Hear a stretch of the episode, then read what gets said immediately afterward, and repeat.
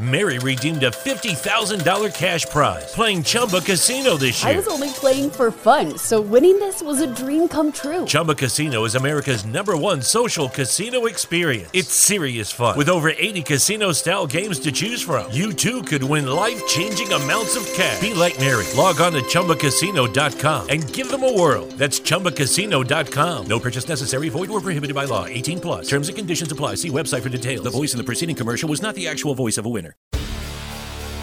Hi, I'm Maria. And I'm Mike. And we're Team Ready.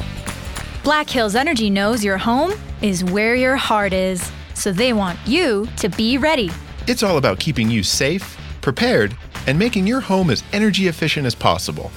Everything from how to weatherize your home to how to stay safe during extreme weather. Be ready for anything. Go to blackhillsenergy.com/teamready. What's going on, everybody? Welcome back to Inside the Five. I'm Griff. I'm Will. I'm Stav. In this episode, we're going to be talking about the NBA playoffs, the NFL draft that has already started by the time this has come out, a little bit of MLB talk, especially the Red Sox, and then we have some fan-submitted questions. It's a packed Friday episode, so let's get into it.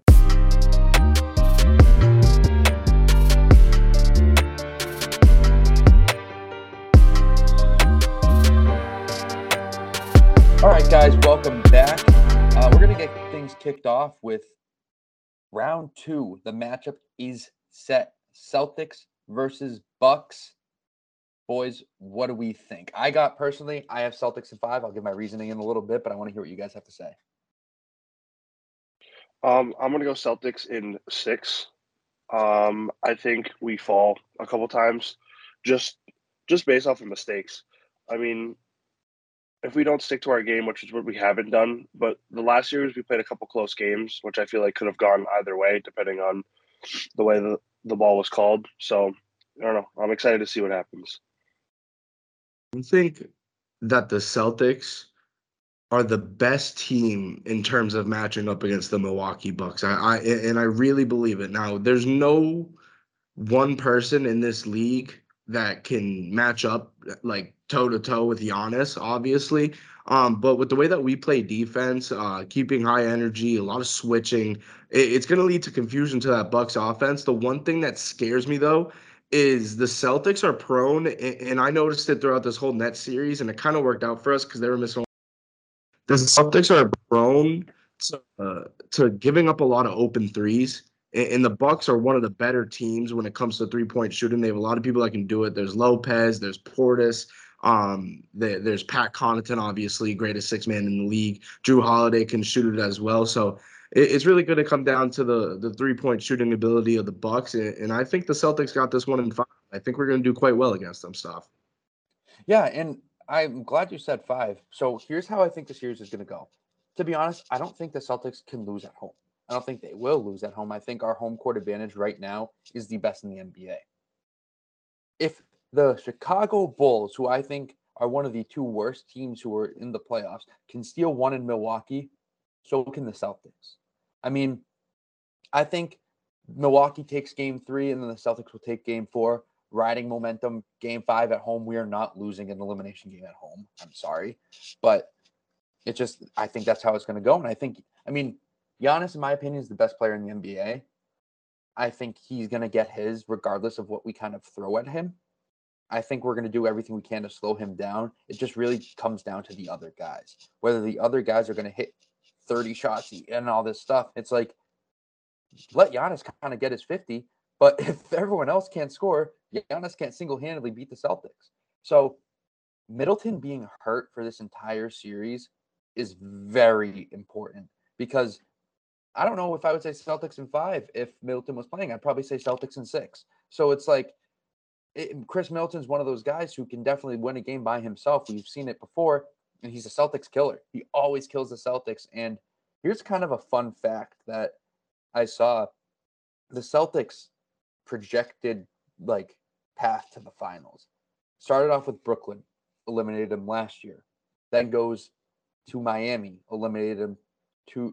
Goes to Milwaukee, who eliminated us 3 years ago, and then to Miami, who eliminated us 2 years ago. So if we were to go through to the finals, it's going to be against the three teams, hypothetically, that have eliminated us in the past 3 years, which I think is literally a storybook path to the finals, in my opinion. So I really hope the Celtics can pull this off against the Bucks. I'm not saying it's going to be easy. I think it's going to be a very hard-fought 5 games. It's just, my opinion, if Chicago can take one in Milwaukee, so can the Celtics. Right. And Milwaukee is one of those teams that you look at in their finals run last year. They had, honestly, a top two home court advantage. They were loud. They were rowdy. The streets of Milwaukee were filled, and that was for the whole playoff run. And that's not something that we're seeing this year, right? We saw this whole series against the Bulls, and I don't know if it's just because it's a round one matchup, and it's like we're coming off a championship, like we're ready to get loud round 2, round 3. I don't know if we're going to be expecting something different, but they weren't as loud as they usually were. And I know when people start to say that, that's when things change.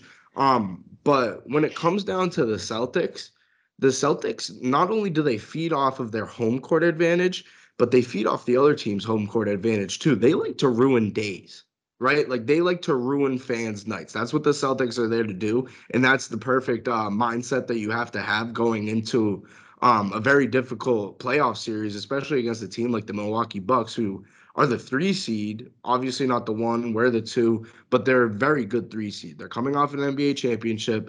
They're missing out on, I'd say, their second best player, which is huge for us. One thing that I wanted to add is that I think this is going to be a very, very, very big series for Robert Williams. I don't think that there is a single player other than Giannis, if they put him on him, but I don't think that'll be the case. I don't think there's anybody that can guard Rob Will. I think he's too athletic for Brook Lopez. He is vertical. He's too big for Bobby Portis. There's really no one that can stop him on that offensive side, especially when it comes to throwing lobs, to just getting open, cutting into the lane. And I think he's going to do a lot, like we said in the last episode, playing that free safety role, like Will said. He's coming off an injury, but I think he's going to help us a lot on defense against Giannis, and I think he's going to help us a lot on offense. I just think he's going to have the mismatch the whole series. And I'm glad you said that too, and especially I don't think Giannis will be put on Rob Will just because of the mismatches that would take place elsewhere. Like, you kind of have to have Giannis guarding both Brown and Tatum, kind of playing that free safety role for the Bucks. So if you isolate Giannis on one guy, the entire offense is going to move way more smoothly than you want if you're a Bucks fan. And X's and O's, I really do think we have advantages in 3 of the 2 spots. I mean, I trust Smart and Drew Holiday, in my opinion, kind of cancel each other out. Drew Holiday is very good on offense, but Marcus Smart is hot. I mean, Marcus Smart averaged 15 points a game in that first round, which is huge. And defensively, he's Defensive Player of the Year for a reason. Like, we keep forgetting that. He's the best defensive guard in the league. So, next, you have Jaylen Brown versus who's their 2 guard right now? Wesley Matthews? Jaylen Brown. Wesley Matthews, sometimes Grayson Allen. Like, that's a win for the Celtics. And then you have Jason Tatum, hypothetically, against Giannis plays the 4 for them, but who's the 3? Is that, like... Exactly. Middleton's out, so you're missing that. No, Middleton, Celtics win that. And then Giannis and Horford. Obviously, Giannis is one of the better players in the league. He's the best player in the league, in my opinion. Obviously, you got to give the edge there. But it's not – like, Al Horford in the past has been known to kind of stop Giannis. Like, I'll always remember game 1 of that 2019 series, Al Horford had Giannis on clamps, and then they just moved away from that. They tried to put other guys on him. They tried to put Semi Ojeleye on him, who got cooked all series. So it's like Horford – can play how he was in that first round, and I expect him to, because we've had a week off. It's going to be hell for Giannis. I mean, you got Rob Will against Brook Lopez, which isn't much of a favorable matchup for the Celtics, in my opinion, because the Celtics like to put Rob Will on a guy who can't shoot, right? Like, and everyone just clamp up. And usually that's against the opposing team's 5. However, Brook Lopez is one of the better shooting bigs, so it's going to be interesting to see how Ime Udoka matches up with them. And he had an all-time quote yesterday in the media when asked about, like, ducking teams, whatever. He's like, we're not a track team, we're a basketball team, we're not running from anyone. And I thought that was awesome, and that speaks miles to this matchup, considering the Bucks tried to lose on purpose to avoid the Nets in the first round. All right. And then next, moving on, we'll have the Warriors, who beat the Nuggets in 5 last night. Kind of a choke job by the Nuggets in the fourth quarter. DeMarcus Cousins didn't look like he wanted to lose. But, I mean, Jordan Poole, he's amazing in my opinion. He didn't really have a great closeout game, but then Steph Curry, we all kind of forgot Steph Curry existed. So how far do we think this team goes? Like, I've said the Warriors are back since the beginning of the year. I published that article in November. So I'm first on that bandwagon. Remember that when it's Celtics Warriors in the finals. But how far do you guys think this team goes? Right. And before I say my exact prediction, I wanted to say Jordan Poole had 8 points, and Jordan Poole is not actually the guy that's going to make the finals run for this team, right? He's going to be a very big piece in it. But the thing is, when Jordan Poole slows down, you're forgetting that you have Klay Thompson, you have Steph Curry, and even Andrew Wiggins, who can get buckets in certain moments. Draymond Green holds down that whole team. This is a very complete team. I'd say the most complete team in the Western Conference. I really believe that their starters 1 through 5 are fantastic. They started with their death lineup last night. And it was kind of weird how they started with it. It really didn't let Jordan Poole get his early opportunities. But, I mean, hey, it still worked out. I live bet the Warriors minus 3.5 at halftime. That hit, so that was big. I think it was a very good game, very underrated game. The stats don't show up for it for Kevon Looney. He had 4 points. I think both of them were from lobs. He's someone that can come off the bench and provide quality minutes at center. I think that the Warriors – go as far as Steph leads them and not as far as Jordan Poole leads them. So that means they can win a championship because he's proven to do it before. They have the team around him. And every time you see the Warriors winning, it's because of a different style, right? And before they had it as you have the 2 shooters, your small forward, say Harrison Barnes was a 3-and-D guy, and then they moved to KD, Draymond Green, an absolute defensive specialist, and then they just had a center, right, just to grab a couple of rebounds like an Andrew Bogut. Now they're running small ball. They're running up and down the court. It's a bunch of veterans with Jordan Poole, but they don't play like veterans. They have so much energy. It's a high-energy team. They go out. They make their shots. This team is my favorite to win the championship. Or to make the championship out of the Western Conference. I'm not 100% about them winning it. Depends on who they play out of the East. But I think they are by far, with Devin Booker being out, by far the best team in the West. How do you feel, Will? You pretty much said everything that I was going to say. Jordan Poole isn't the guy that's going to lead this team to the finals, but he will be one of the most important pieces to this team because the Knights – because obviously we said last episode, Curry's been on the bench. Sorry, and Poole's been playing. Poole's been starting, which is very interesting. I'm not sure. I didn't get a chance to watch this game, but did they start that lineup with Draymond at the 5 last night? Yeah, it was Steph, Poole, Clay, Wiggins at the 4, and Draymond at the 5. So obviously they tried something new last night. So that game made a lot more sense than obviously the score did. I don't think they should run that lineup again. If I'm going to be honest, I think that game was way too close for them to close out the Nuggets.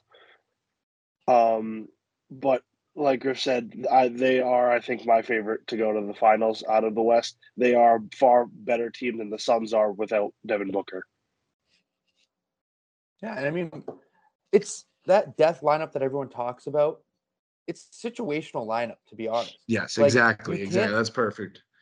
You can't throw in that lineup. It's just because how they mesh in certain game situations. Jordan Poole comes off the bench and gets his because he's against the other bench players. He's not his presence isn't the focus when he's on with the other. It's just like how it kind of works out. Like, for example, Derek White for the Celtics is a closer, but he's not a starter for a reason. It's because he comes in the certain situation that matters. Like, Daniel Tice is a starter. It doesn't mean that he's going to be playing 40 minutes a game, but this death lineup comes in for the Warriors to go on little spurts. It's just they can't really hang defensively, and that's why they shouldn't be starting at all times together. And I think that's a good segment to move on to the Mavs up 3-2 on the Jazz after a blowout in Game 5, where a lot of people thought that Utah would carry the momentum over after winning two home games, after winning, after splitting but winning the most recent home game to tie it up 2-2. People thought that the duo of Donovan Mitchell and Rudy Gobert were back, like they're going to be meshing after that alley-oop. But in reality, the Jazz were just out of sorts. It looked like they had wanted nothing to do with the Mavericks. Luka got his. Jalen Brunson's amazing. All the other guys in the Jazz stepped up. They won by that game by like 35. Do you think the Jazz can win one more? Or do you think the Mavs are just going to win this in six, Griff? I think this series is as good as done. I think Luka Doncic is showing that he is the second best player under 25 years old. And, you know, I want to say my claim right now that Jason Tatum is a better player than Luka Doncic. I know that would get a lot of backlash. But Luka Doncic is legit, right? And he just doesn't have the team around him to really get it done in the long run. And this is the matchup that's going to play against the Warriors. I think the Mavs take this game, even though we're going into game six in Utah. I think they go into Utah, who has a pretty good home court advantage. I don't think that matters at all. The Mavericks are the better team. The Mavericks have better chemistry. Jalen Brunson has scored the most points so far in the NBA playoffs this year, which, I mean, is exactly what we all thought was going to happen. I don't know about you guys. But I mean, the Mavericks are a great first-round team. They're going to lose in 5 games to the Golden State Warriors. Like, they just aren't a team that's built for the long run. They're not a team that's built to play a legit team. They got lucky going up against the Jazz, and Luka's going to get his. But once it comes down to the point where you have to rely on more than just one player on your team, the Mavs are screwed. And I think that I've been saying this since the beginning of the series. Both of these teams need serious changes to the organizations, whether that be players like the Mavs or chemistry like the Jazz. I just think that the Mavericks are good enough to escape the first round. I think they're a lot better than the Jazz are this year. They're going to win this next game in Utah, and then they're going to crumble against the Warriors. I don't think they're legit, but I think they're better than the Jazz. This series is over. It's as simple as that. My big take from this, the Jazz window to do anything with this team is closed officially after they lose this next game. It's time to blow up the team. The chemistry's not there. We've seen it all year. Their last true chance was like 2 years ago. Last year, they might have had a better chance, some might say, but their window is far, far gone. Out the absolute window. They, like, obviously, like I said, the chemistry not there. The Mavs will definitely lose to the Warriors in the next round. I don't think there's any questioning about that, unless somehow Luka and all of them force a game 7. That's the only way I can see them winning the series. Yeah. And speaking of game 7s, the Raptors and the 76ers, Thursday night, the day of this recording, the huge game 6. The Raptors are down 3-2, winning 2 straight games after being down 3-0. At home tonight, have a chance to extend this to a game 7. I think the fifth team ever to, or the third team ever to force a game 7. Fourth? Yeah, the fourth team ever to force a game, I guess every single number besides 4, to force a game 7 after being down 3-0. This, we were possibly witnessing history. You know, if the Raptors come back and win this series, I think I put this up there kind of with, like, the greatest upset or comeback of all time. I mean, no team has ever come back from 3-0. If they win tonight, I can't see them losing game 7, boys. Like, what do we think? I mean, it's just like it's a backward sweep. Joel Embiid is clearly hurt. Like, he can't shoot.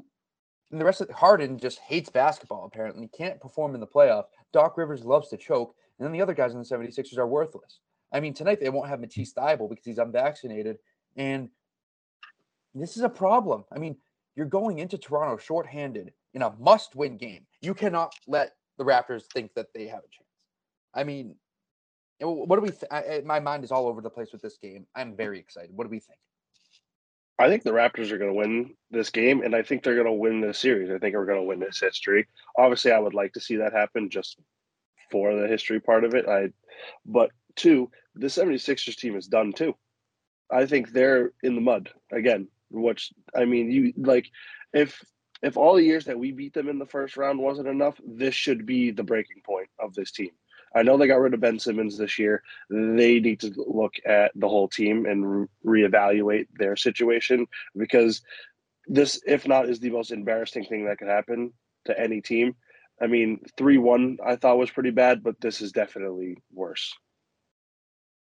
We're not potentially witnessing history. We are witnessing history. The Raptors are going to win this in 7. They're going to go into Toronto tonight, of the night of this recording, and they're going to go out, and I think they're going to beat the 76ers by double digits. I think that the 76ers will we're talking back-to-back series where these teams really need to change some things. I think it starts with the coaching with the 76ers, which is quite different from the Mavs and the Jazz. Doc Rivers, love the guy, brought us Banner 17, got his ring.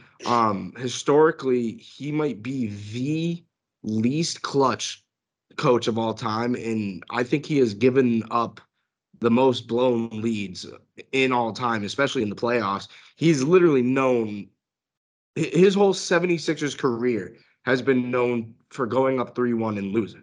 And this time, he's going to one-up himself. He's going to go up 3-0 and lose. I really, really, really do believe that the 76ers are going to lose this.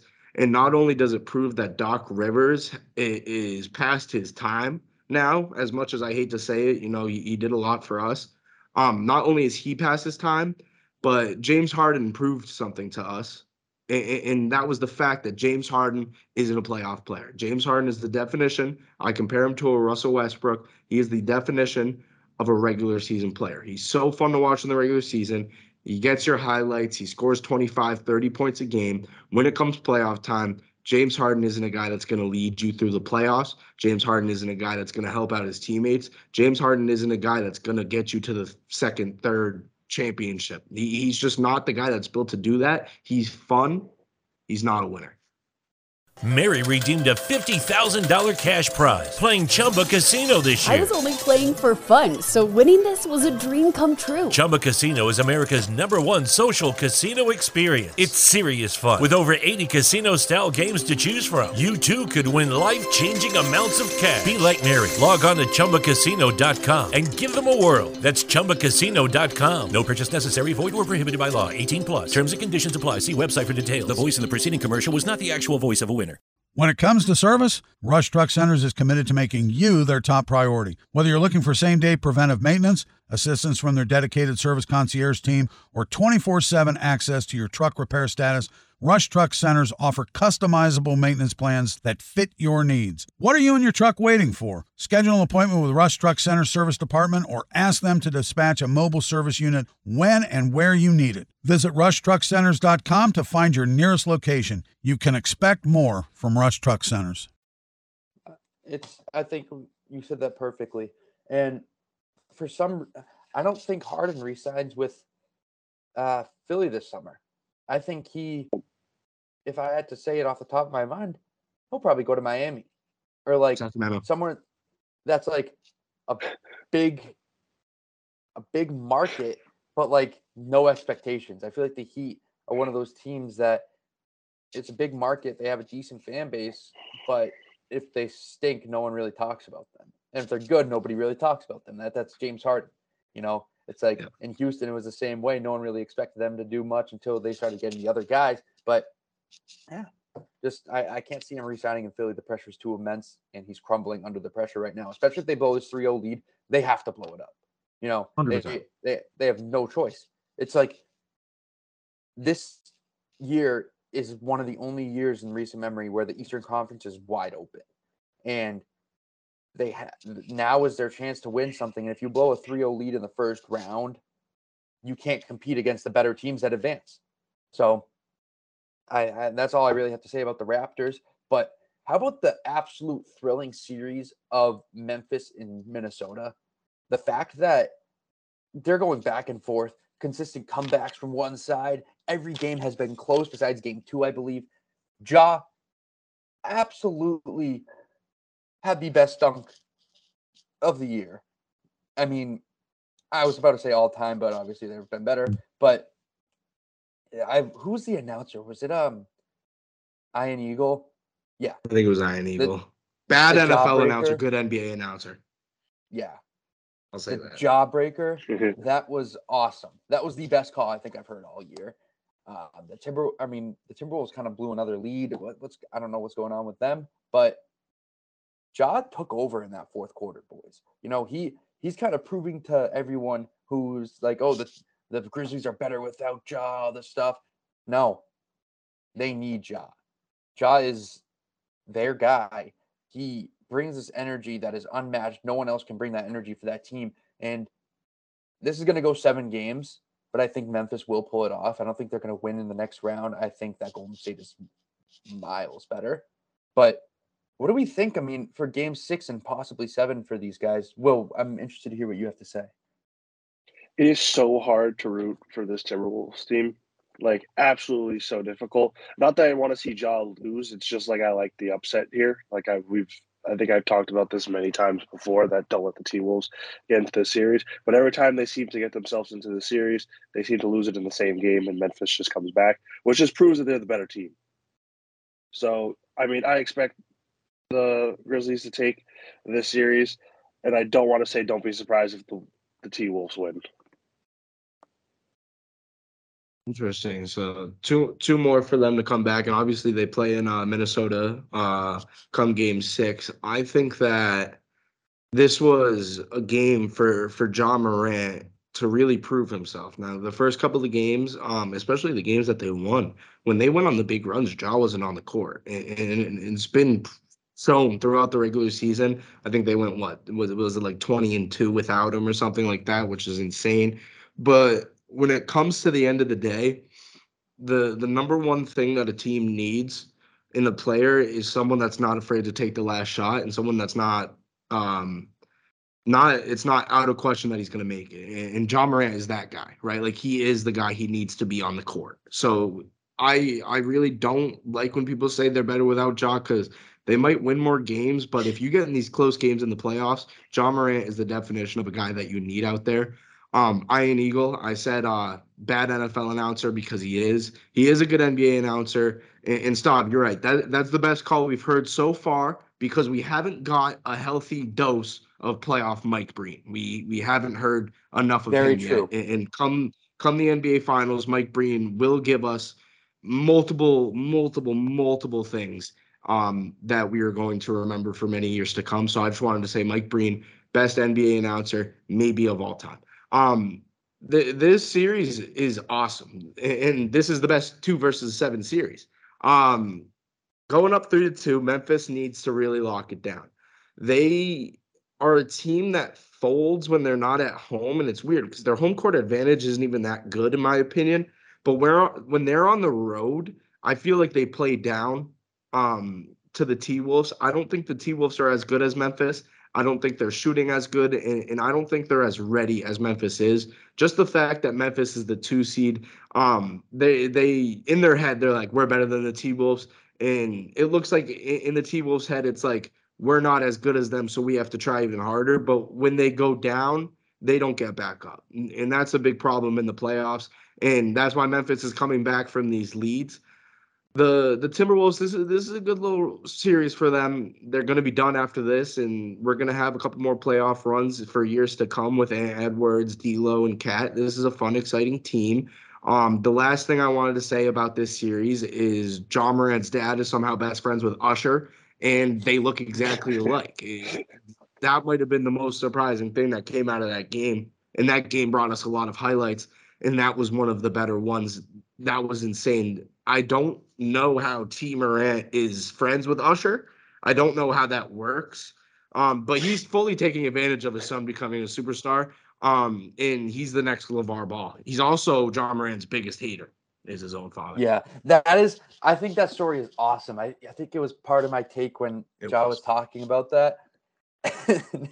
Like Ja will go, for those who don't know, Ja will go score like 60 one night or whatever hypothetically he is, and then his dad will text him like, you suck, like you missed all those shots, you took way too many. Like, he's his biggest hater, and I think that is just a hilarious story.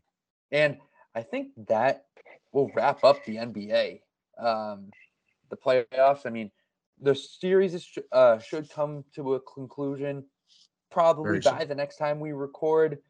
I mean, Griff, break down the NFL draft for us. I'm very excited. I mean, this kind of crept up on us. I don't feel like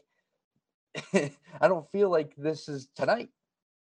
Right. And as a college student, a sport management major, and a big guy when it comes to marketing, I think they did an awful job. I don't know how much people care about this, but I just want to say the NFL draft is something you should look forward to because it's the end of April, right? We haven't seen football in months, and I honestly couldn't care less about the USFL. I don't know if any of you guys have watched it. I've watched a couple of games. It's all right. But whenever anything happens in the NFL, if they like show it off at all, they will get millions of people to view it. This is the biggest sport in America. You could say baseball is America's pastime. You could say basketball. Everybody loves basketball. Everyone watches football. If you're an American, you watch American football. It is the biggest sport. They did a bad job this year. Mark, I don't think that this draft class is as popular as the past years, and I think it's kind of stupid. And I know why. The only reason why this draft isn't as big is because of the quarterback talent. This isn't as much of a quarterback draft as we've seen in the past few years. Usually you get one, two, maybe three quarterbacks in the top 10. My prediction is there will be none. I don't think there should be any. I wanted to get that out of the way. The Jacksonville Jaguars, the second year in a row, they have the number one pick. And that brings up a lot of questions for that organization. They had arguably the worst season, like altogether, not just wins and losses, just as an organization that you may have ever seen in NFL history. This is a big moment for them to go out there, get a number one pick once again. And the weird thing about this year's NFL draft is the number one pick isn't a lock, right? We don't know who it is. And that brings up the question. And Stav, I'll ask it to you first. Who do you think the Jags are going to take with the number one pick? Well, it should be Aidan Hutchinson. However, the GM loves Travon Walker, who is a pretty good player, and he had a really good combine. It's just Aidan Hutchinson, I feel like, is the no-brainer. Like, he had the best season. He's probably the best defensive lineman, and especially that's a void that they're trying to fill, pair up someone with Josh Allen on the other end. But the reason why I think that the GM loves this position or loves Travon Walker is his speed at that position. You know, he and Josh Allen are two of the faster defensive end lineman hybrid type players where if you have speed that can run sideline to sideline, you are going to stop the run. It's just Aidan Hutchinson, I feel like, is a little more versatile than Travon Walker in some ways, but Travon Walker is probably going to go one. And I don't necessarily agree, but what do I know? What's your pick, Will? Just because the GM literally said that they want Travon Walker, I'm gonna assume they're gonna pick Travon Walker. To be fair, I'm not. Like you said earlier, there hasn't been much like notoriety around the draft this year. So honestly, it kind of crept on me a little bit too close. I'm not even too keen on the draft. I wasn't even looking that far yet in the season. But like, I still know a few names, but I'm not as in depth with it as I normally am. Yeah, and that goes to my point. Like, they honestly, in my opinion, it wasn't just the NFL. I don't think anyone really did a great job of showcasing that the fact that the draft is here, and it's the fact that there isn't a lot of guys that have a large following. Like in the NBA, we saw it this past year with Cade Cunningham going number one. There wasn't a guy that like. Remember Zion in high school, like we remember these guys, Lonzo Ball, like literally everybody gets so much hype. There's not a lot of guys with a ton of hype amongst like our age group. So that's like a big downfall for that because that's a big amount of viewership. The Jacksonville Jaguars staff should take Aidan Hutchinson. Travon Walker, this is the perfect example of a guy with a lot of upside, a high ceiling, but a very, very, very low floor. Aidan Hutchinson, to compare it in other terms, it's a pick that won't miss, right? You know exactly what you're getting from a guy like Aidan Hutchinson, and that's production. He's an anchor. He's someone that will give you 110% at all times, and you know what his 110% it is. That's a Heisman finalist. He is a guy that has proven it at Michigan. He was the best player on the defensive side of the ball in college football last year. It only makes sense for him to go number one. I think if they take Travon Walker, it's a big risk. I think if Travon Walker reaches his ceiling in his career, he has the potential at 6'5", 290 to be one of those guys that comes off the edge but can literally play anywhere on the D-line. Aaron Donald, a little bit different in terms of measurements. You know, he's a little bit shorter. I think he's like 20 pounds less than Travon Walker. But Travon Walker's a guy that can play nose, he can play D-tackle, he can play end on either side. He has a lot of speed, and that would be great with Josh Allen. But I'm just saying, Aidan Hutchinson just seems like the guy that's like, this isn't a hit or miss, this is a hit, while Travon Walker is a hit. But moving on, don't want to just talk about the first pick because, of course, there's 7 rounds in this NFL draft. We're going to talk a little about you guys' team first, which is obviously the New England Patriots. They have the 21st pick in the first round of this year. A lot of holes, in my opinion, outside source, a lot of holes on the defensive side, Stav, and that's why I want to ask you first. That's what I notice. Do you think in the first round they should go out and get defense, or do you think they should go out and get an offensive playmaker? My personal opinion, a dream scenario for the Patriots is to draft oh my God, I can't believe I'm blanking on his name right now. The Georgia middle linebacker, not Quay Walker, the other kid, Devin Lowe. Well, how can I blank on his name? Oh my God, this is embarrassing. This is very embarrassing. The middle linebacker. I've been talking about him all week. I am sorry to the. Is it Tyndall? No, this is just awful. Awful journalism by me. Wow, I apologize. Okay, so I'll just talk about Devin Johnson first. No. Oh my God. I'm trying. What? Okay. So dude, what the hell? This is Nakobe Dean. Thank you. Okay. Okay. Oh, Nakobe Dean. Yeah. The dream we might have to cut that part out. But the dream scenario for the Patriots is to draft Nakobe Dean. Nakobe Dean should be the first player on that list. And then right behind them in 2A and 2B should be Quay Walker and Devin Lloyd. Wow, I'm just forgetting everyone's name. Those are 3 linebackers, are sideline to sideline guys in which the Patriots severely missed. We could barely stop the outside run last year, and scrambling quarterbacks really are kryptonite. So we have a lot of very good safeties. In my opinion, we have 4 starting caliber safeties with Devin McCourty, Adrian Phillips, Jabril Peppers, and Kyle Duggar. Kyle Duggar is an outside linebacker. I love Duggar. Like hybrid type guy who can guard the tight end, who can guard slower receivers. Same thing with Jabril Peppers. McCourty's kind of a little older in age, but those are 3 defensive pieces I think we shouldn't get anyone else on defense. However, going to offense, I don't think we really need a playmaker in the first round. I think that we should solidify the offensive line and draft Zion Johnson, the guard from BC, because right now the Patriots' offensive line is David Andrews, Michael Onwenu, Isaiah Wynn. That's the center and the left side. And then the right side, we don't really have a right guard considering Shaq Mason's in Tampa, but then Trent Brown's the right tackle who loves being here, who's a great player, in my opinion, when healthy. So if we can kind of solidify that right side of the line with Zion Johnson, that's a great thing.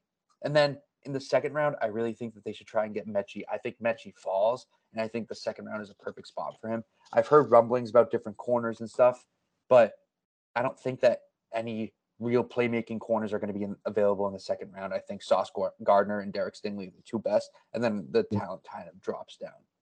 Agreed. Yeah, and it's weird for the Patriots because especially you noticed it against the Bills in that playoff game. Middle linebacker, and I'm going to name names. Jawan Bentley was the worst starter on that team, and it's because of his speed. He's slow, and one thing that's good about him is that when he wraps up, nobody breaks his tackle. It's just the fact that he doesn't actually get to the person to actually tackle him. He's slow. He's bad. He's borderline terrible. And linebacker is a position that the Patriots have been very set on for many years. So it kind of comes to a surprise that they haven't developed anybody yet. This is the perfect year to go out and get a linebacker. I think there's a lot of talent there, whether it be one of those Georgia guys, which I think they have about 3 linebackers that you could take in the first or second round. Devin Lloyd from Utah is another name, 6'3", 235, who could be very talented. And around that 21st pick, Will, with the Patriots, you know how they love to use their first-round pick, and their favorite way to use it is to not use it. And that leads me to the question for you. Do you think that the Patriots are going to try to trade down, maybe get another pick in the second round, and maybe try to get someone else, or do you think we're picking here? In my opinion, they should pick here. Depending on the value of a potential trade, I could definitely see it happen. But in my opinion, I think they need to go do what the Carolina Panthers did a few years back and just go all-out defense, and hopefully someone breaks out and becomes very, very good. I think that would help us in the long run, especially if we go all-out defense. We draft a few guys, a couple of – one of them becomes really good, another one becomes all right, and we can develop him a little bit more. Then – that's even better for us. I feel like the offense, we can kind of work around some trades and even figure that out as time comes. I feel like the team would really just mesh well and kind of come together a little bit easier than trying to just break it even, try to draft a little bit of defense, a little bit of offense like we normally do, and kind of just, I don't know. I feel like if we break that trend, the Pats will become a better team. Right. And I think that the Patriots are a team that not only do they have a few holes, but I think that they have the perfect opportunity to fill those holes through the draft. I don't think they need to go out and go get veterans, right? I think they need to go get guys that are going to be there for the next 5 years and make runs together. I think this is a team that's looking to compete for the AFC East against the Bills, and now the Dolphins, if Tua turned the ball over, can be, anything, because he has – the best wide receiver room in the league. With the Patriots, we talked about their defensive hole, Stav. What would you say their biggest need is on the offensive side of the ball? Offensively, a right guard is ideal, in my opinion. I think solidifying that offensive line is something that they should really be looking to, because especially in that Bills game, the offensive line kind of got exposed. Mac Jones really didn't have much time. And in the second half of the year after they kind of went on that win streak, Mac Jones was getting pressured way too much, and can't have a young quarterback being flustered like that. And I really do think that they're going to go into some sort of a spread look. So Jacob Johnson, the fullback, who's on the Raiders, said this in his presser, that the Patriots are probably looking to move away from the I-formation downhill offense, and they want Mac Jones to kind of showcase his abilities. And they're going to probably be going 3-4 wide, and you need a good offensive line to do that. If you don't have a good offensive line, you're not going to have any time. You're not going to be able to throw the ball. And I think our receivers, everyone's saying draft receiver, including myself, but if we don't get any more receivers for the rest of the offseason, I wouldn't be surprised, just because I trust guys like Kendrick Bourne. Devontae Parker is a huge acquisition, and Jacoby Myers has been very consistent for us. There's a question mark around Nelson Aguilar, but we still have Hunter Henry and Jonnu Smith. Jonnu Smith thrives in a spread offense. So we have pieces, and we got Ty Montgomery, who's a hybrid type player. So we have a surplus of skill positions. We have James White back as well. We have 4 running backs who can step in and play anytime. And it's going to come down to scheming, which I think the Patriots always do very well with scheming.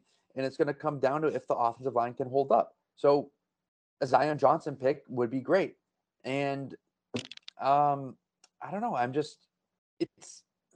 We're right there, in my opinion, offensively. It's really just how far the defense can take us, because the Bills and the Chiefs, I feel like after watching that game, they're on another league, they're just up here.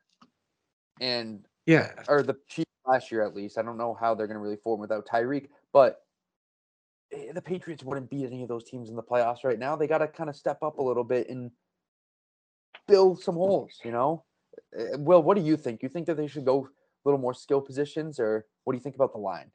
Mary redeemed a $50,000 cash prize playing Chumba Casino this year. I was only playing for fun, so winning this was a dream come true. Chumba Casino is America's #1 social casino experience. It's serious fun. With over 80 casino-style games to choose from, you too could win life-changing amounts of cash. Be like Mary. Log on to ChumbaCasino.com and give them a whirl. That's ChumbaCasino.com. No purchase necessary. Void where prohibited by law. 18 plus. Terms and conditions apply. See website for details. The voice in the preceding commercial was not the actual voice of a winner.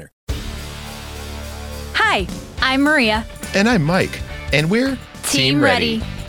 Black Hills Energy knows your home is where your heart is, so they want you to be ready. It's all about keeping you safe, prepared, and making your home as energy efficient as possible.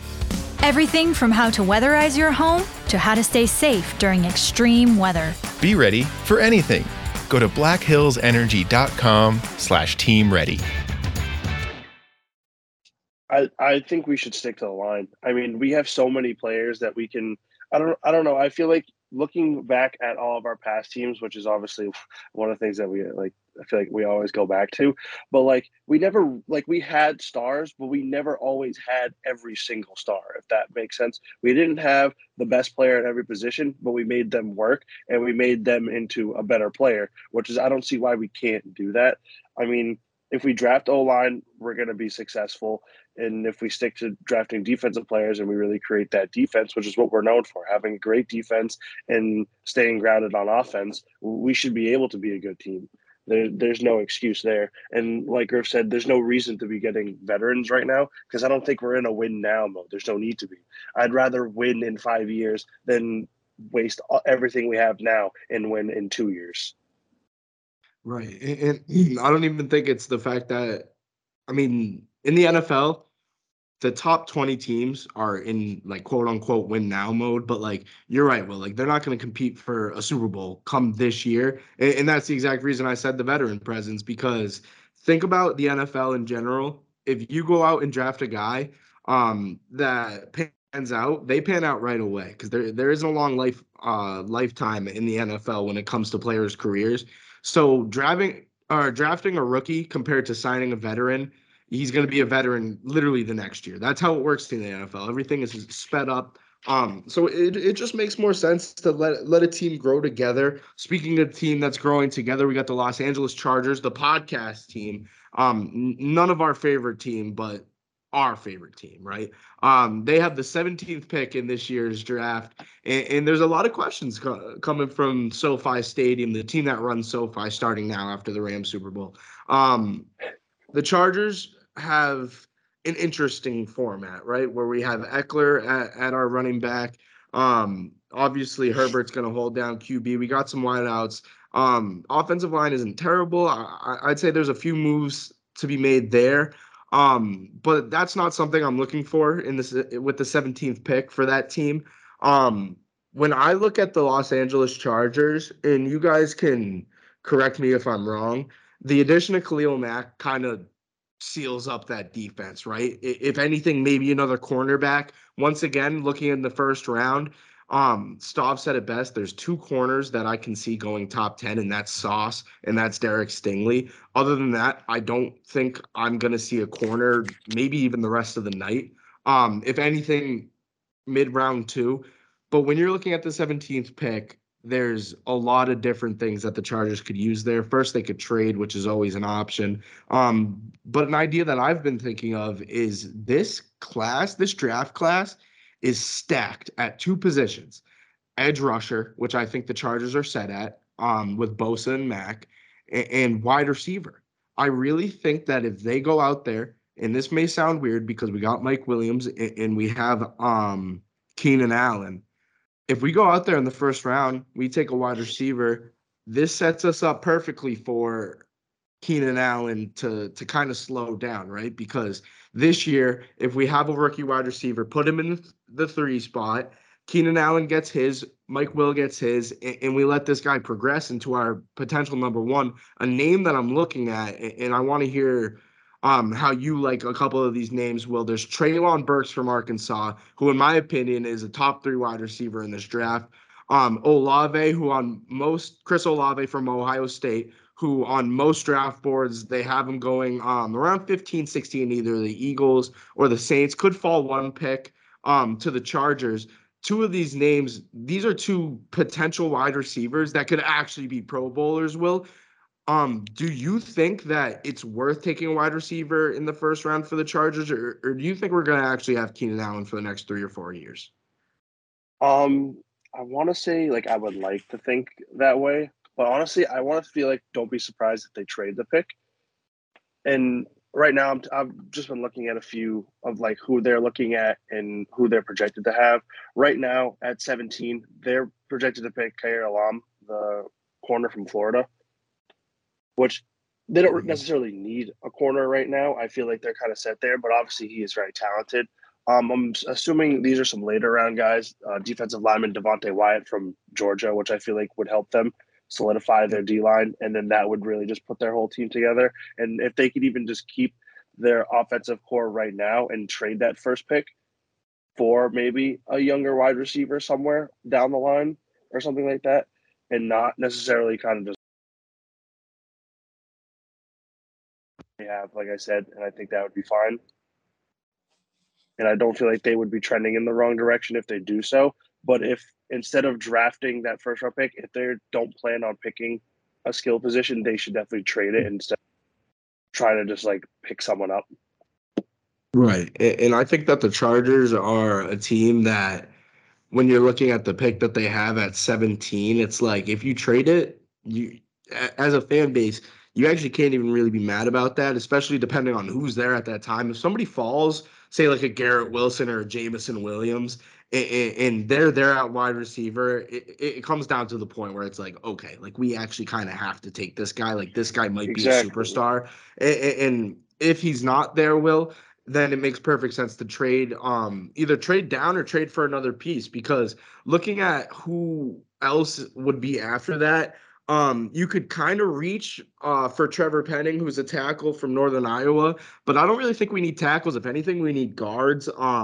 There's Kenyon Green from A&M, but there really isn't like a ton of value from these guys, right? I don't see a lot of upside from a lot of these offensive linemen that aren't going in the top 10, top 15. Now, there's guys that could be potential starters, but I think you can really go out there and get a lot of value with that 17th pick in terms of trade.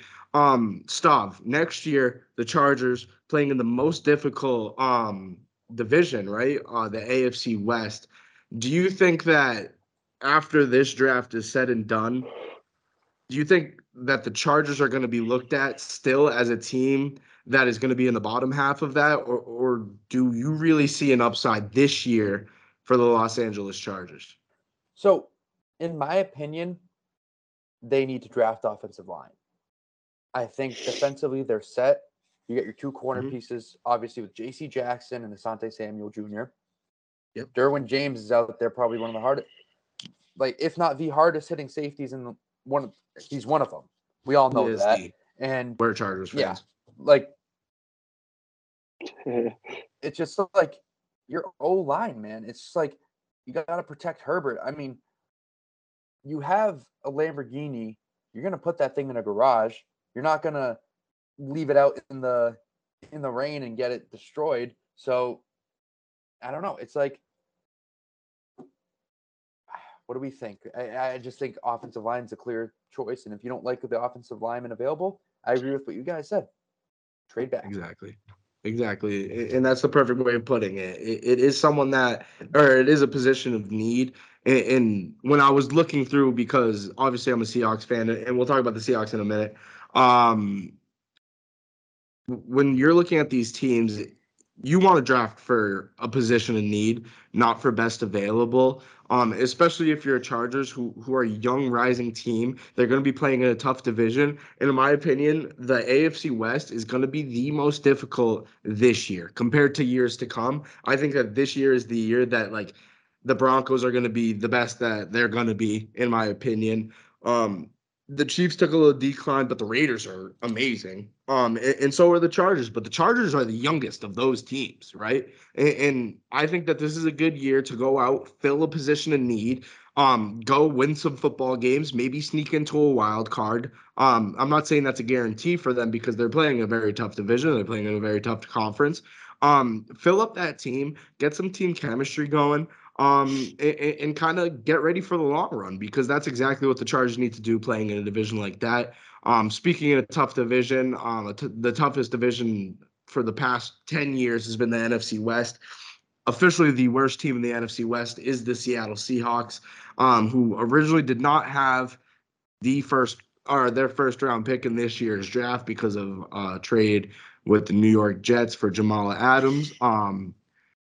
We got a pick back. The reason we got the pick back is another trade with the Broncos. Obviously, Russell Wilson, everybody already knows about that.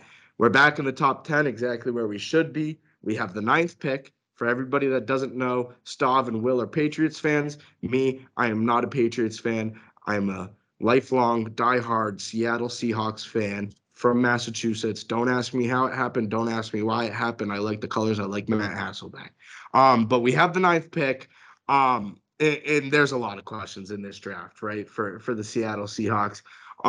Do we take defense? Yes. Do we take offense? Yes. Can we have every pick in the first round? No. Is the only way we could be successful in the first round or in this year to have all picks in the first round? Yes. That is literally the only way that we would be good. And I'm starting to stutter on my words because I'm already upset. When it's come to the point where whenever I'm talking about the Seahawks, I'm upset, right? Because they stink. They actually stink. I'll list off the positions they need. They need quarterback, they need running back, they need left tackle, left guard, center, right guard, right tackle. They need a third wide receiver, in my opinion. And then they need every single position on the defense. They don't need a kicker or punter. We have the best special teams in the league. I'll stand by it. We have the 9th pick, guys. By we, I mean me. There's a lot of names circulating. I love offense here. I love the offensive line, and I want to see from outside sources, because I give you guys a lot of outside information about the Patriots.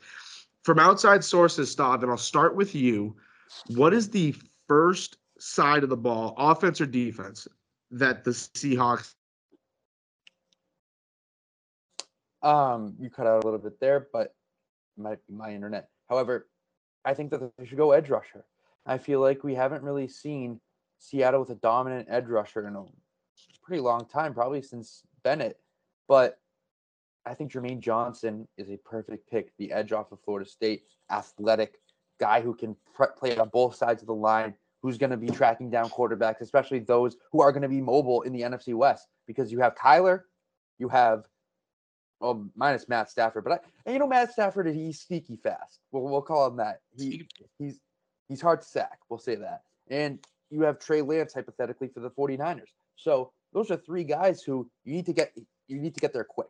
He's a guy who's going to get off the ball quick and who's going to have an immediate impact on that defense. And if you have a guy who's causing havoc in the backfield, the rest of your defense plays better. You know, you got guys who are going to rush the passer. And I mean, we don't have Bobby Wagner kind of anchoring that defense now. So I think you need to kind of find a placeholder type player who the Seahawks can trust on that defensive side of the ball, and I think he's that guy.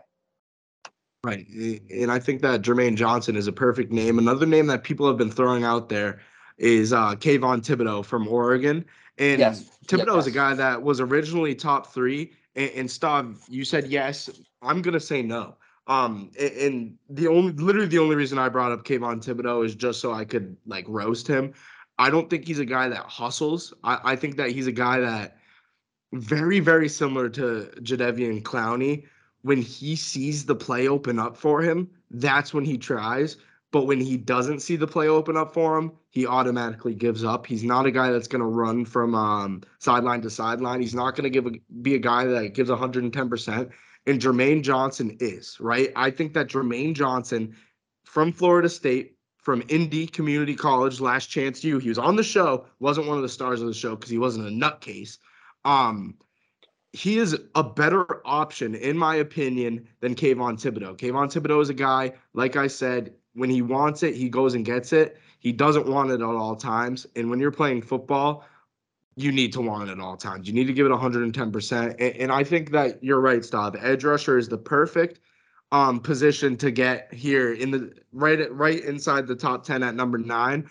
The only way I could see them not going for someone like a Jermaine Johnson is if one of these tackles drop, which would be Charles Cross, Evan Neal, or potentially Ikwonu. I don't think Ikwonu is going to drop. He's a top 5 guy. Charles Cross from Mississippi State and Evan Neal are potential 15-year starting left tackles in this league. If they drop to 9 and the Seahawks don't take them, I'll never forgive them. I really think that these guys are guys that are bright, shining stars. Some of the best players in this draft. If they can fall down to 9 and we take an offensive tackle, first off, it would be kind of a big slap in the face to Russell Wilson because we haven't done it in the past 10 years since getting him. But it would show a lot that we're ready for our future, right? And we need to be ready for our future because we're in for a very, very, very long road ahead of us before we get back into the playoffs. Before I start tearing up this classroom that I'm recording in, I'm going to stop talking about the Seahawks. Will, I'm going to pass it to you. The Sox caught a big win, so take it over, Will. All right, boys. Sox, big win. We needed it really, really bad. We need to win again tonight really, really bad. I think that's a big key because we're heading into a series against the Orioles, which we should be able to win. Let's see. I don't even know where to begin because the last 2 days have been kind of disappointing. The last 2 days besides yesterday. So whatever, you know what I'm trying to say. Mm-hmm. I was very happy with the way we played. We didn't let them back in the game for once. And we kind of just decided to really put the bats to work, which I said eventually what was going to happen before we started this series. I did say that the Sox were going to win 3-1. Hopefully they split. I think that's the best outlook we can have. I hope we don't lose 3-1. I feel like that would just completely, especially after last night, I feel like that would completely demoralize us, especially heading into a series against the O's, which the last 3 series we played against division opponents, and we just can't keep losing to division opponents. That will just ruin us for real. I don't really know where else to go. I kind of want to take the mic here and say how much of an impact Alex Cora actually has in that dugout. His return, he kind of looked pissed off yesterday. I don't know if you guys kind of caught that glimpse. It's a good thing. But yes, exactly. He looks at this lineup and he's like, what is wrong with you guys? Like, let's go. And now is the time. We can't keep losing these games. We can't keep choking. And Michael Wacha steps in, and he's been nothing but great this season, and someone who we were looking kind of as a question mark heading into the season. We're like, I don't know if Walker is going to be it. Is it going to be him or Rich Hill? We're going to move Walker to the bullpen eventually. But Walker right now is probably our third best starter. You know, like you got Tanner Houck and Eovaldi, and then it's probably Walker. I mean, he's the guy. If he can keep putting up like pretty good starts, that's going to be awesome. And it's just like, I feel like whenever the Red Sox offense is doing great, the bullpen chokes. And if the bullpen's doing great, the offense can't hit. We have to find a happy medium where both are succeeding. And we haven't seen that yet. But I just want to give a quick shout out to my guy, Xander Bogaerts, batting .397 on the year, a very quiet .397 in my opinion, especially because they haven't really been great so far.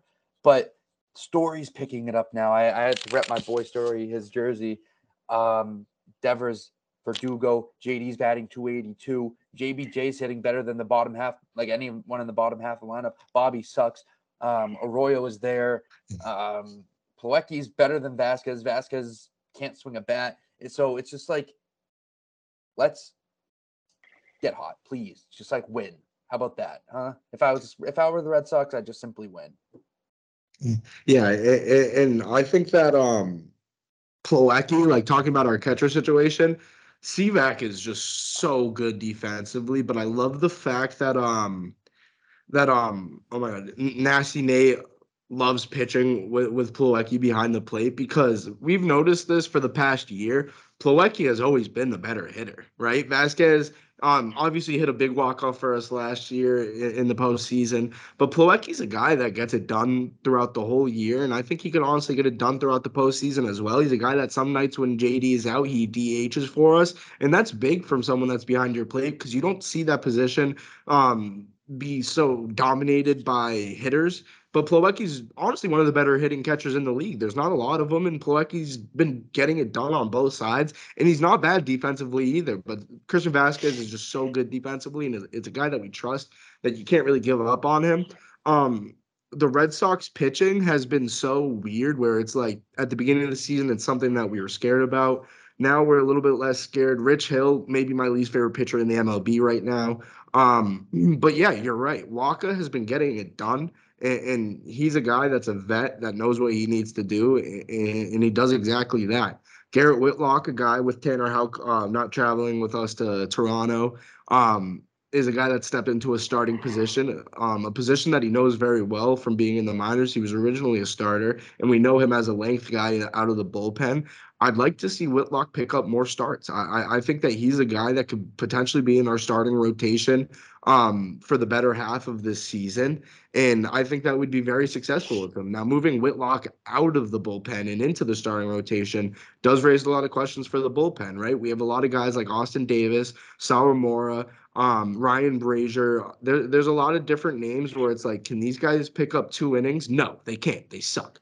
So there's a lot of questions for moving Whitlock into the starting rotation, but I think in the long run with the analytical plays from my manager, my skipper, Alex Cora, I think we'll figure it out with the bullpen, right? And I think it's gonna come down to how much we trust Cora, and not as a fan base, but as a team. And I think if the team buys into Alex Cora, I think he's one of the better managers in the league, and I think we'll be just fine come the long run.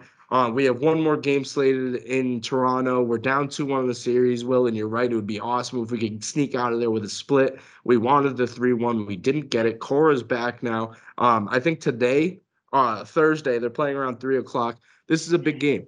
And no Xander today either. He has a day off. Cora's a guy that's really big on rest. You can't really be mad about something like that. He deserves his days off. He's been playing fantastic. We have a bit of an interesting lineup out there today. I'm not going to get too far into it, but it's just good to see different guys get in. I like the fact that Shaw is DHing. Shaw's just here to prove that he should be starting at first base over Bobby D. I'm giving up on Bobby D completely. I'm no longer a fan of him, and that's about all I have to say. Honestly? Yeah, we'll go. Okay. Mary redeemed a $50,000 cash prize playing Chumba Casino this year. I was only playing for fun, so winning this was a dream come true. Chumba Casino is America's #1 social casino experience. It's serious fun. With over 80 casino-style games to choose from, you too could win life-changing amounts of cash. Be like Mary. Log on to ChumbaCasino.com and give them a whirl. That's ChumbaCasino.com. No purchase necessary. Void or prohibited by law. 18+. Terms and conditions apply. See website for details. The voice in the preceding commercial was not the actual voice of a winner. If you're looking for your next new truck, trust Rush Truck Centers, the nation's largest commercial vehicle dealer network. Rush Truck Centers has trucks in stock throughout the country, including heavy, medium, and light-duty work vehicles. Plus, they offer a wide range of programs that help coordinate, monitor, and expedite vehicle service and repairs throughout their qualified service facilities. Check out their online inventory today at rushtruckcenters.com. That's rushtruckcenters.com. Expect more from Rush Truck Centers. Please speak to your Rush Truck Centers representative for further details. I was going to say, I would love to see the implementation of Shaw into the starting lineup as almost as an everyday kind of guy. I'm kind of on your side, Griff. I'm ready to fall off the Bobby D bandwagon. Not that there even was a bandwagon, because there was really no need. There was. It was just me and you, but it was fun. Yeah, exactly. It was a fun ride while it lasted. I would like to say if he comes back next week in a couple weeks and he hits a few home runs, gets the batting average up, and he doesn't look like a fool. Oh, we're back on the wagon for sure. But as of right now, he should be riding the pine. We really need to take this series against the O's. We really need to take this game against the Blue Jays. We really need everything to kind of fall in right now, because we noticed last year we started off hot and then we slumped right around the middle of the season just for a little bit, and then got right back on track.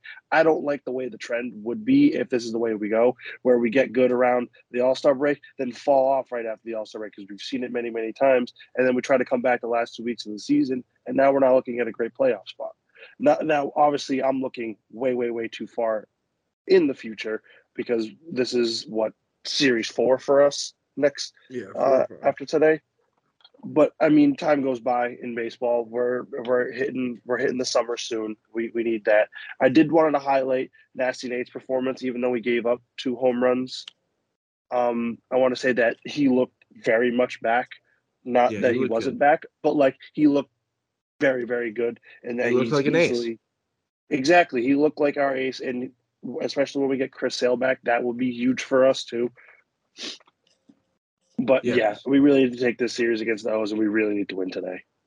And I literally want to piggyback off of everything you just said. This is I don't want to say it's a must-win, because obviously we have a ton of baseball left, but it is a must-win for confidence. It's a big game. You know, to go into Toronto and split a series after you just lost one, and you've yet to win a series against a division rival, the bats are kind of picking it up. You know, Story had a clutch hit the other night, and then George Springer hit the walk-off, whatever. But seeing guys like Trevor Story pick it up, Bogart's being hot as ever, Devers doing his thing. It's just like the top half of this lineup has the potential to carry. Kike is doing his thing as well.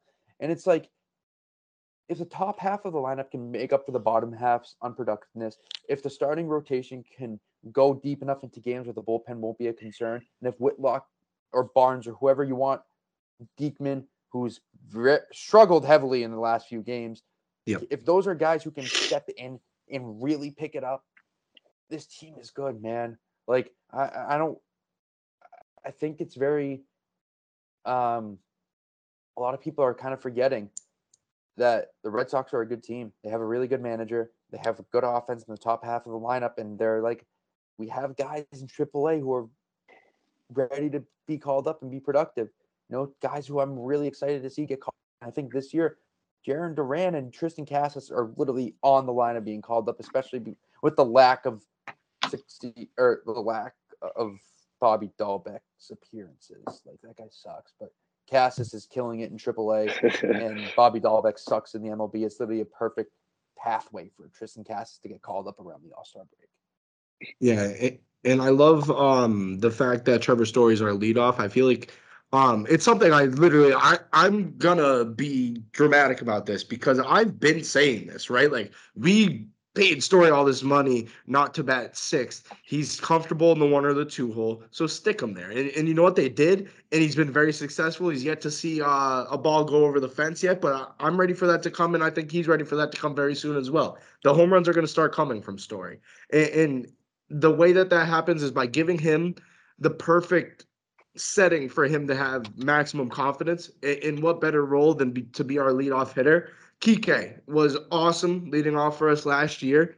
Kike is also a guy that doesn't have to be in that leadoff, right? He can hit fifth, and today he's batting fourth. He can really hit anywhere, and Kike is a perfect example of a guy that, yes, he succeeded leading off last year, but you can stick him somewhere else. We just need to find exactly where in the lineup that is, and he's going to be very successful. And I think it's really in that fifth, maybe the sixth spot, and I think he's going to from there. The last thing I want to say, and I'll wrap it up with this, Matt Barnes is done. I'm going to officially put the seal on Matt Barnes. This era of throwing curveballs into the dirt and people check swinging is over. That's really all Matt Barnes was good at. You need gas. You need good movement in the strike zone, and Matt Barnes isn't going to provide that. It's time to move on. Diekman, a guy who has a funky release, a funky formation, a nice lefty. When he's on, he's on. When he's off, he's maybe one of the worst pitchers in the league. So if he can find his rhythm, then we're going to be just fine without Matty Backpacks. Great era of Matty Backpacks. But it's just not the style of baseball that's played now. People are figuring out that when a ball is in the dirt, you don't swing at it. So it seemed too obvious, but that's how baseball is. Moving on, however. Wait, one more? Yep. I have one last thing, not necessarily about the Red Sox, but about the MLB. We need to start the movement of let a third-party company make baseballs for baseball. I'm sick and tired of this whole MLB since they acquired Rawlings. The baseballs suck. That's a big problem. The biggest problem in baseball right now is the baseballs. They change every other year. Last year, they were flying out of the park. This year, we're losing 3 feet per hit is what I think the number is right now. I'm not too sure. I saw something about it. I've been seeing stuff about it since like the second week of the season, but this week it's really starting to trend up. And I definitely wanted to say that they need to let go of that and they need to find someone else to make baseballs because they can't keep changing every year. Like it literally, like, obviously, yes, it's nice to see someone new every year be good, but we can't let them be good because of a baseball. We need to let them be good because they're good. Before we move on again, I forgot to even tell you guys this, but I bought a pack of Topps baseball cards and I had two good pulls. You want to see? Let's see. Jarren Duran rookie card. That's why I'm rooting for him to get called up in this Rafi patch. That's nice. So, our YouTube viewers got a little show, so make sure you check this out on the YouTube. If you're listening to this on Spotify or Apple or wherever you listen to your podcast, you might as well just hop on YouTube right now, go exactly to the spot. We're about an hour and 10 minutes in, and check out these polls. You guys need to check out the YouTube, Inside the Five. But moving on, we had some questions submitted to us by some listeners, some connections, some friends, all of that fun stuff. We got a few questions. We're not going to go too in depth about all of them, but we're going to answer them. We're going to start things off here. Will, soccer. We haven't talked soccer since. Let's go. A while ago. And what perfect time in the Champions League semifinals. Will, who is winning the Champions League?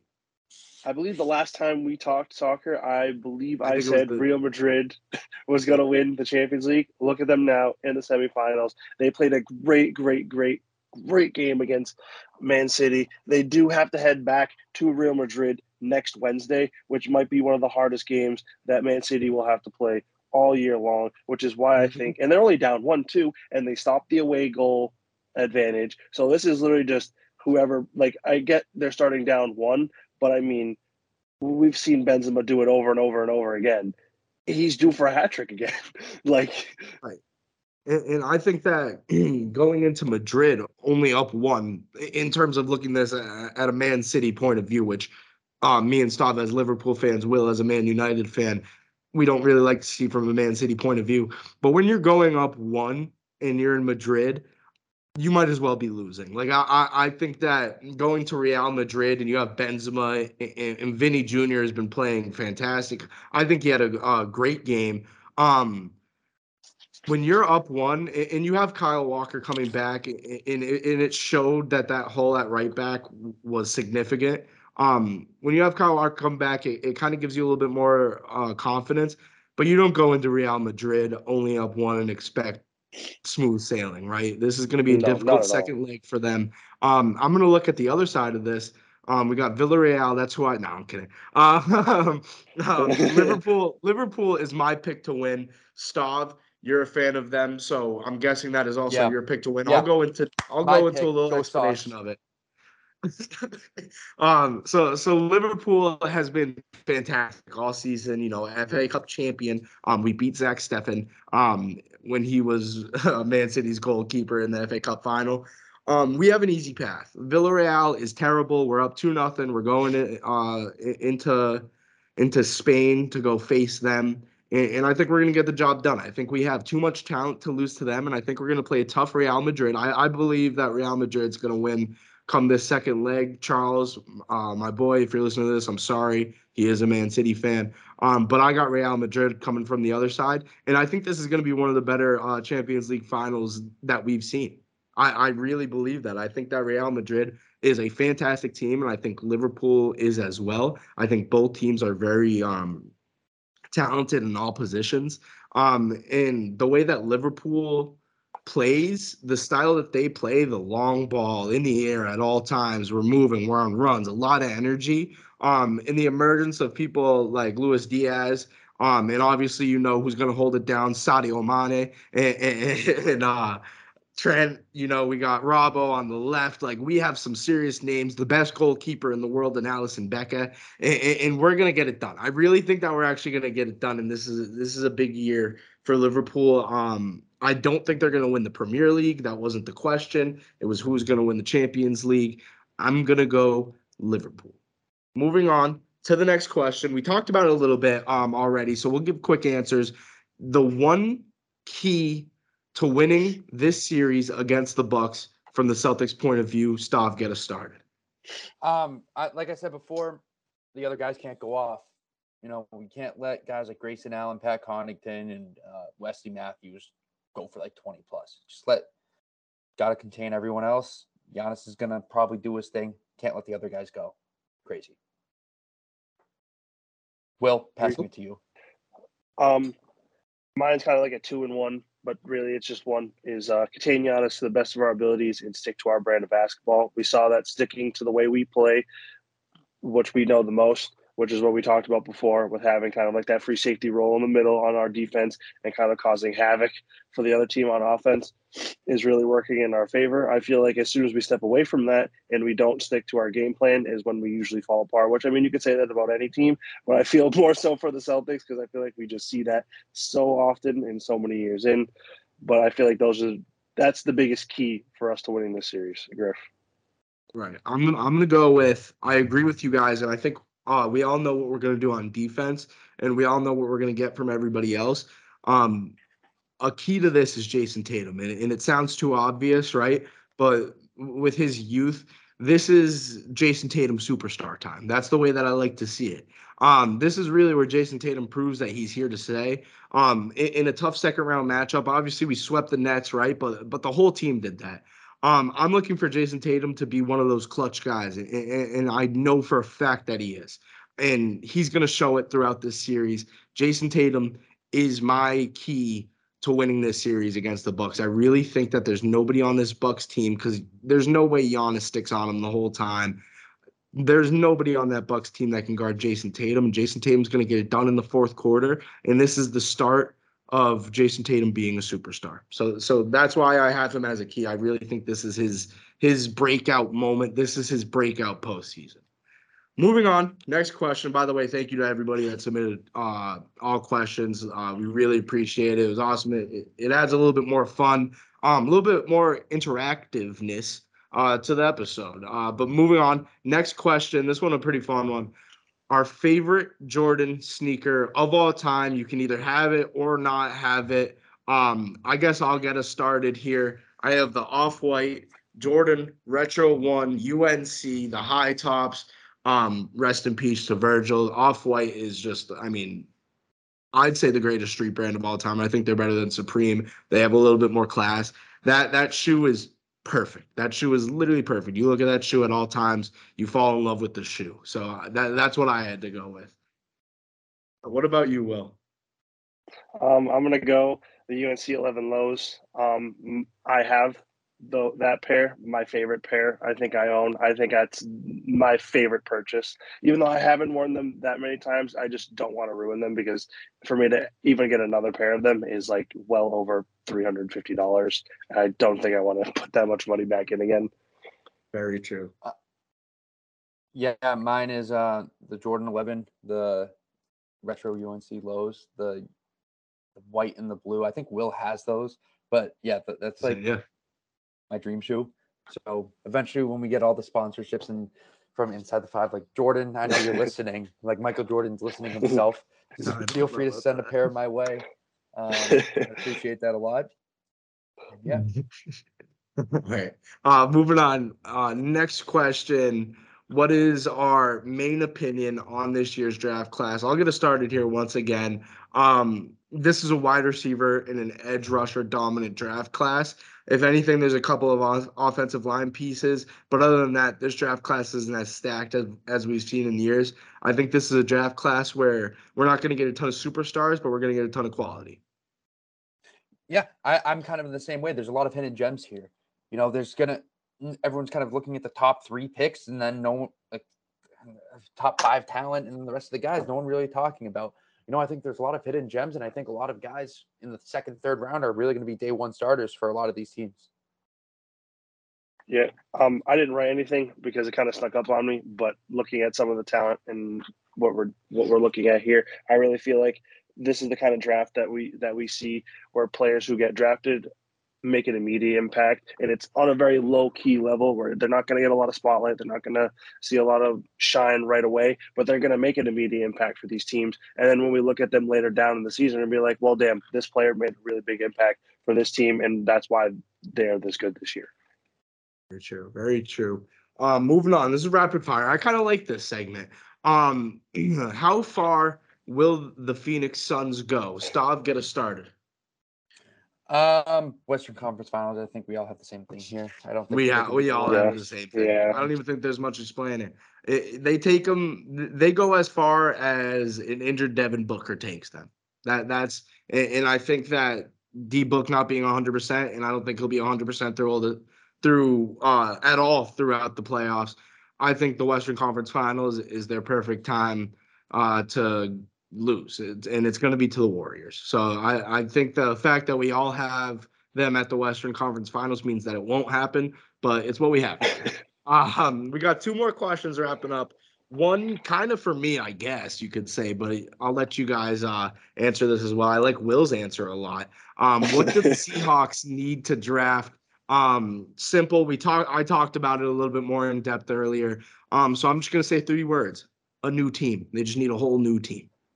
How about you, Will? What do you think they're going to get? They need me, as Stav would say. Me. Yeah, I agree. They need me. I will take the Seahawks back to the, no, I'm kidding. They need an edge rusher, like I said before. Or if they want to draft me, just give me a call. I think I'm available tonight. I'll be a guy to step on the field, fight the opposing team's best player, and we both get ejected. It's a win-win. So that's fair. I guess I don't know. I actually at this point. But we have our final question. Once again, thank you to everybody that submitted questions. If you want to submit questions in the future, make sure you're following our Instagram at Inside the Five Pod. Final question, Will. MLB The Show question just recently came out. MLB The Show. Who is your favorite Diamond Dynasty card so far? I've been playing a lot of MLB The Show. I'm loving it this year. I'm going to go with an out-of-the-box answer, but got to stay true to home. The 83 gold Xander Bogaerts I have him parallel for. He bats leadoff for me, untraditional, but I like it. He's batting like 340-something for me with like 16 home runs, so I'll take it. Or the 92 Matt Carpenter that came out like last week, lefty third baseman. He's nasty. He's awesome. I got to go with my guy, Ray Durham. I just completed the White Sox collection. I think I've played like 6 games with him. I'm batting .500 with him with 5 bombs. He really doesn't have much power, but he's a switch hitter. Really fast, my leadoff guy, and I trust him. So another guy I kind of wanted to say was that 90 Christian Yelich. A little bit more of an expensive card. He's like 55K stubs, but I'm batting .575 with him through 20 games. And no, not 20 games. That's crazy to say. Like, I think around 10 games I've had him. And he's been awesome for me. I love that card. Griff, passing it back to you for the last shout. I can't lie. I've had Christian Yelich. I think I've been grinding this game. In 20 games played with him is actually not even out of the question for me. I've played a lot of MLB The Show. Christian Yelich, one of my favorite guys. Matt Carpenter, a guy that I just recently picked up because Will recommended me to him. I just finished the AL East collection, and that finished with live series Vladimir Guerrero Jr. And I was like, I might as well just throw him in at first base, see how he works. I played 4 or 5 games with him. I'm batting around .700 because, not a lot of games to play with him. I played 2 games last night, and I think he went 8 for 8, like 2 games combined. He's just an absolute rake machine. Other than that, an unconventional pick, face of the franchise program, 90 overall Cedric Mullins, lefty, lot of speed at center field. He covers a lot of ground. I think I have over 20 stolen bases with him, and he's batting in the 400. And it's a guy that not a lot of people use, but I've been very successful. We play a lot of video games, right? I want to say the reason I love MLB The Show is, first, with Diamond Dynasty, they have so many different cards, so many different options of who you can use. And it's cool to see that, like I'm saying, Cedric Mullins. I don't think either of you guys even use that 90 Cedric Mullins. It's so cool that the fact that there's so many options. Some people are good with a player, and then some people are terrible with the player. So I love MLB The Show. We might have to start getting some gameplay up on the YouTube. If you guys are interested, for sure, let us know. But I think that's going to wrap up this episode, right, guys? Yeah. Yeah. All right. Fantastic episode right around the hour and a half mark, just how we like it. We hope you guys enjoyed. We hope you guys enjoy the draft this weekend. Hopefully we were right about some of our takes, but it seems like we are never right about our takes. But yeah, of course, all jokes aside, we hope you guys enjoyed. We will see you guys on Tuesday, and peace. Peace.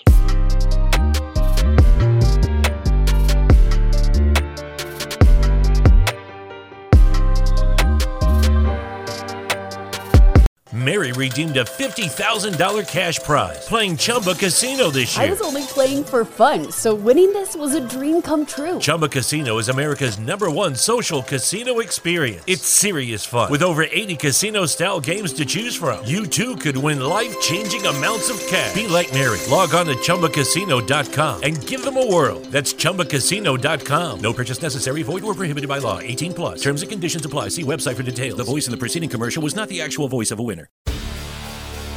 Hi, I'm Maria. And I'm Mike. And we're Team Ready. Black Hills Energy knows your home is where your heart is, so they want you to be ready. It's all about keeping you safe, prepared, and making your home as energy efficient as possible. Everything from how to weatherize your home to how to stay safe during extreme weather. Be ready for anything. Go to blackhillsenergy.com/teamready.